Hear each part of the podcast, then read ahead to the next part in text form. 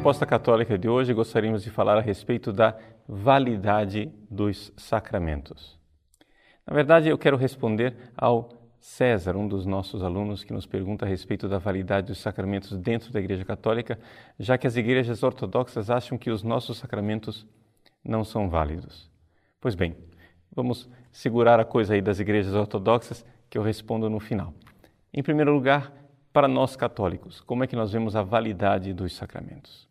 Veja, a igreja ela teve que enfrentar desde cedo uma dificuldade a respeito da validade dos sacramentos com a heresia donatista. A heresia donatista foi uma heresia durante o século IV e V que teve que ser enfrentada no Ocidente. Os orientais não tiveram essa dificuldade. Os donatistas eram hereges que colocavam a validade dos sacramentos diretamente dependente da dignidade dos ministros. A igreja então se viu diante de uma grande dificuldade.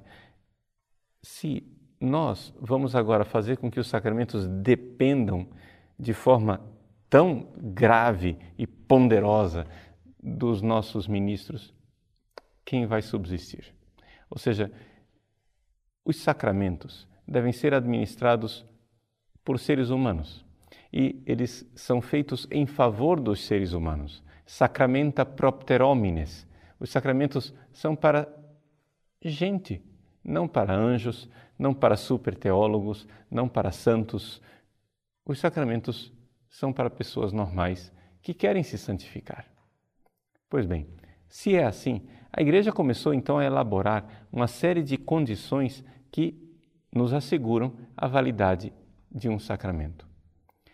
Esta longa elaboração doutrinal durou séculos, de tal forma que, ainda durante o pontificado de, do Papa Pio XII, nós ainda estávamos esclarecendo juridicamente o que era necessário para uma válida celebração dos sacramentos.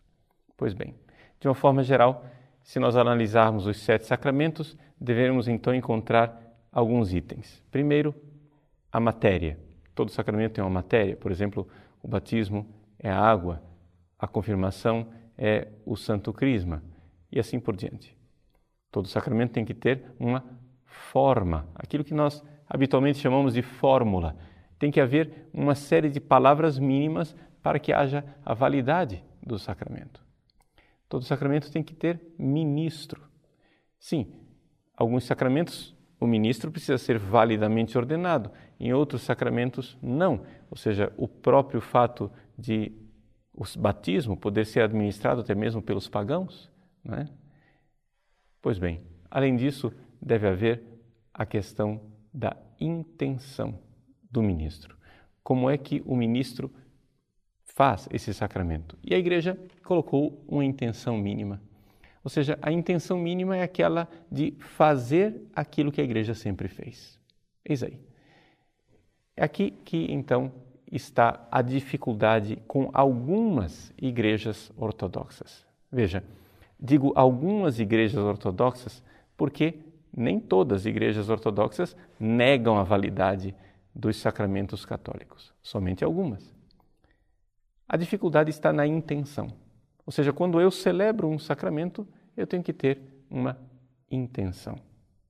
Nós católicos já dirimimos a questão e colocamos o seguinte: tem que haver uma intenção mínima. Por quê? Porque se nós agora só vamos aceitar a validade dos sacramentos de pessoas que têm um doutorado em teologia, que têm um grande conhecimento a respeito de Deus e da teologia sacramental, quem é que vai subsistir? Não é verdade? Ou seja, os sacramentos foram feitos para seres humanos, não somente para doutores, para pessoas que têm é, grandes definições teológicas. Então tem que haver aquele mínimo de intenção. A igreja diz: se uma pessoa tem intenção de fazer o que a igreja sempre fez, o sacramento é válido. Por exemplo, você está na prisão, você pede a um pagão que batize você, mas ele não faz ideia do que seja o batismo. Você diga para ele: olha, queira fazer aquilo que os cristãos fazem quando batizam. Essa é a intenção mínima. Ele não precisa de aula de teologia, ele não precisa ter fé, ele não precisa ter grandes é, voos metafísicos, ele só precisa ter esta intenção mínima. Sendo assim, o sacramento é válido. Agora, vejam a grande dificuldade que a igreja enfrentou com o donatismo. Aqueles hereges donatistas, eles queriam colocar tantas dificuldades para a validade dos sacramentos que a igreja começou a ficar assustada e dizer: Mas se é assim, quem há de subsistir? Ou seja, se nós agora vamos começar a questionar a validade dos sacramentos, se por acaso aquela pessoa estava em pecado mortal não estava em pecado mortal, no nosso caso aqui, a questão é outra. Se aquela pessoa tinha uma teologia reta ou uma teologia torta, não é? Se nós vamos agora duvidar por causa das opiniões teológicas dos celebrantes ou por causa das dificuldades morais do celebrante, misericórdia, quem há de subsistir? Se fosse assim, nós já teríamos, não somente nós, mas também os ortodoxos, já teriam perdido, sem dúvida alguma, a sucessão apostólica há muitos séculos. Porque quem nos garante que ao longo desses dois mil anos não houve um bispo que tinha uma opinião teológica um pouco torta e que fez a ordenação de outro bispo. Se nós fôssemos agora exigir que ele tivesse uma teologia totalmente sadia para que aquele sacramento fosse válido, nós estaríamos colocando em grave risco a sucessão apostólica e assim todo o edifício da igreja poderia vir abaixo, não somente da igreja católica, mas também da própria igreja ortodoxa. Então a grande verdade é que as igrejas ortodoxas que não aceitam a validade dos sacramentos católicos estão colocando dentro de sua disciplina canônica, da sua ordenação jurídica, um princípio que vai cortar o galho no qual elas mesmas estão sentadas. Ou seja, se nós vamos agora exigir que a teologia das pessoas que administram o sacramento seja absolutamente impecável, que sacramento vai ser válido ainda neste mundo de Deus? Então a grande verdade é esta: é que nós temos um mínimo de validade. Esse mínimo de validade, com essas quatro coisas, matéria, forma, ministro intenção, é aquilo que a igreja exige. Não multipliquemos muito as exigências porque se assim, nós vamos terminar perdendo o tesouro da sucessão apostólica.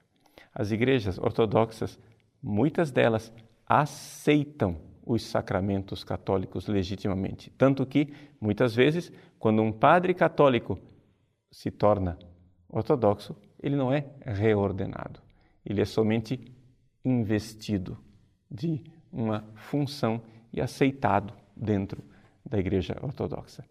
Assim também a Igreja Católica faz com os bispos e padres validamente ordenados que passam para a Igreja Católica.